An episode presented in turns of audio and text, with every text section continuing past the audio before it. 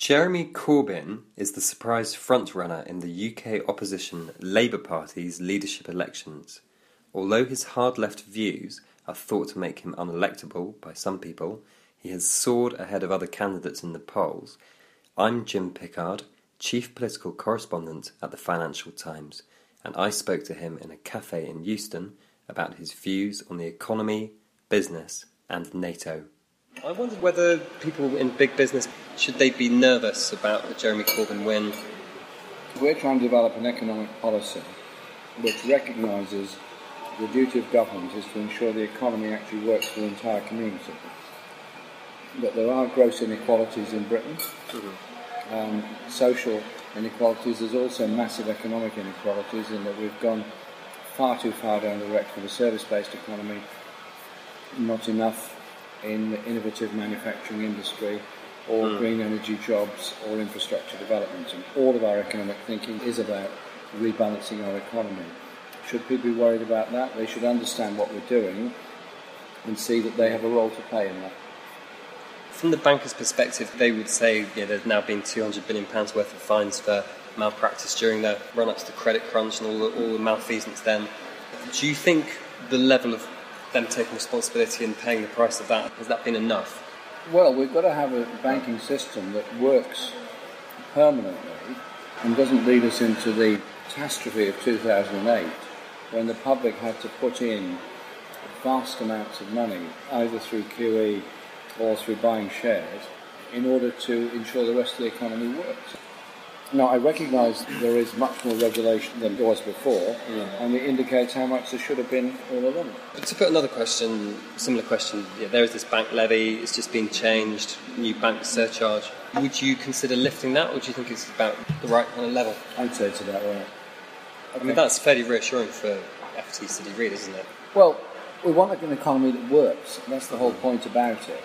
And, but I do think the salary levels and the bonus levels, again, have got to be looked at. I mean, some of it is, is ludicrous. And so I am looking at the gap within every organisation between highest and lowest levels of pay. But it sounds like you accept that the City of London is part of the overall economy. Well, it's there. It's not going to disappear. It is a major finance and insurance centre. Does it need full regulation? Yes. And a lot of that has begun to happen since the crisis of 2008. Would you keep hold of a stake in Lloyds and RBS? Yes, I would. Of, of any particular size? Well, it depends what size is left by 2020.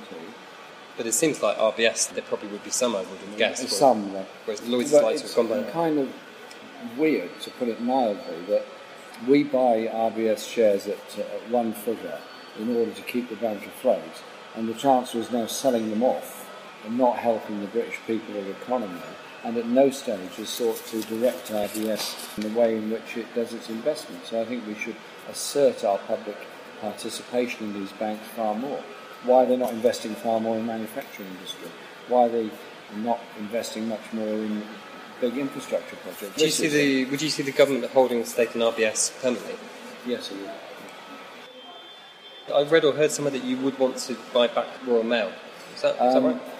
Royal Mail, the universal service obligation comes up in 2016, I think, for a parliamentary vote. And we're looking at the community mail option, which the Communication Workers Union are discussing at the moment. One is to protect the universal service obligation, and um, in doing that, there has to be some degree of public participation in the mail service.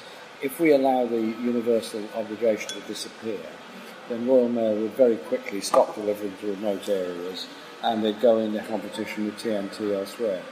I don't want competition on mail delivery, uh, household mail delivery. What I want is um, a protection of Royal Mail's position and the public influence in it. But that would mean buying back shares? It would indeed. Do you know what, what no, I don't, know, I don't know what, I haven't got a figure on that. We're looking at that at the moment. On John McDonnell, who you're not confirming might be Shadow Chancellor, but he's obviously a, a close ally of yours, he suggested that upper rate of income tax would be better off at 60%. Would I would rather look at levels of uh, tax avoidance which go on at corporate level mm. and look at levels of uncollected tax first and I would look at not reducing, probably raising corporation tax a bit, but I do recognise there has to be some kind of international understandings on this. And whether at what level we go up to, we haven't said no. Okay. You said that you would end privatisation in health. But does that mean you would start stripping existing contacts from the contracts What I would do companies? is um, a number of things. One is to end the principle of the internal market in the NHS and go back to a planned provision within the NHS and directly employed staff and terminate contracts as they expire. There may be cases for take them over. I'd also look very seriously at the question of PFI costs within the NHS, which are huge. But there's nothing you can do about that if they're And we can buy them out. legally. Wouldn't that cost a fortune? It might do, but it might save in the long run. I mean, I think PFI is uh, uh, a very wasteful way of raising public finance. Well, it's not really public finance, because in fact, you, in some cases, permanently, mostly temporarily, transfer the asset to somebody else. Would you seek to get the deficit down, but at a slower rate than the Tories? Would you have any public spending cuts at all?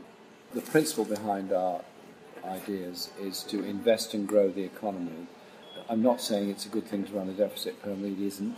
You should aim to reduce that, but you shouldn't do it at the expense of um, social programs, local government, or the most vulnerable in our society. What we're doing is making local government pay for an awful lot of the cost of it, and that's paid for paid for by schools, preschool facilities, adult social care, are all paying the price of this arbitrary date of uh, moving into budget surplus. You There's a lot of anger out there, you know, about these public spending efforts, which is why so many people are turning up at our rallies.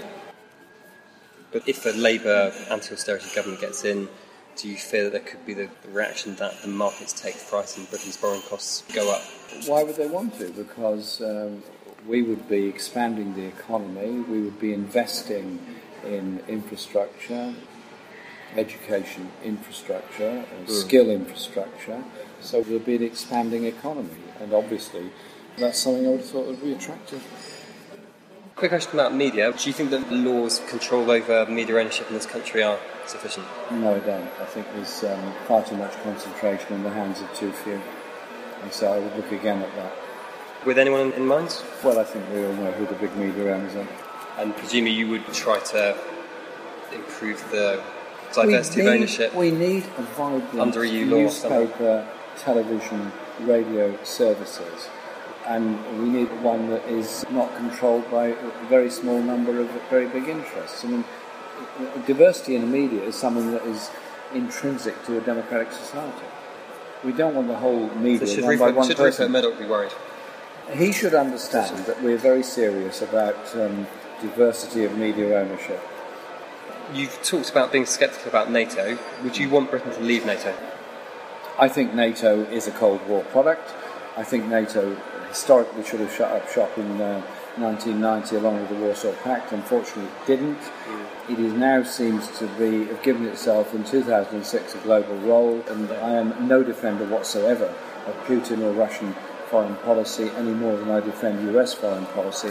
But I do feel nervous about um, this expansion eastwards and the consequent militarization in Russia. So. But it sounds like you'd stay in it. Whilst, Well, whilst there has to be a debate. with what it does. There has to be a big debate within the Labour Party and Labour movement about that. I am not intrinsically a supporter of NATO, but I would also want to try and stop the NATO expansion programme and have a better relationship to prevent this um, militarisation of the border between Ukraine and Russia. Otherwise, we're getting into a very dangerous area here. People have compared you to Bernie Sanders. Is that fair? I think it's interesting the popular movement that's happening um, not just in Britain but other parts of Europe and particularly the USA, which is a lot of people, older people coming back into Labour left socialist politics, a lot of young people who are very political but not party political, being involved in environment, student campaigns and peace campaigns getting together. And so our rallies are a wonderful diversity of ethnicity, age, and faith. This is Jim Pickard, and I was speaking to Labour leadership candidate Jeremy Corbyn in London. Small details are big surfaces. Tight corners are odd shapes. Flat, rounded, textured, or tall. Whatever your next project, there's a spray paint pattern that's just right. Because Rust-Oleum Custom Spray 5 in 1 gives you control with five different spray patterns.